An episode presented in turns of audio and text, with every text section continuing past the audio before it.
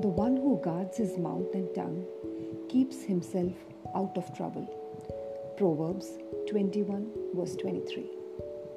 Firearm owners know how careful they need to be with their firearms. They are aware that any misuse can get them into trouble. It is their responsibility to ensure that their weapons are stored in a restricted area to be used with the utmost precaution to avoid untoward incidences.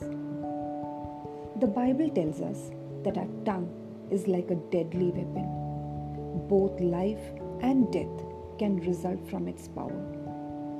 Your words have the power to injure someone grievously. Just like firearms have a safety lock to prevent them from going off unintentionally, we also need to have a lock on our tongues.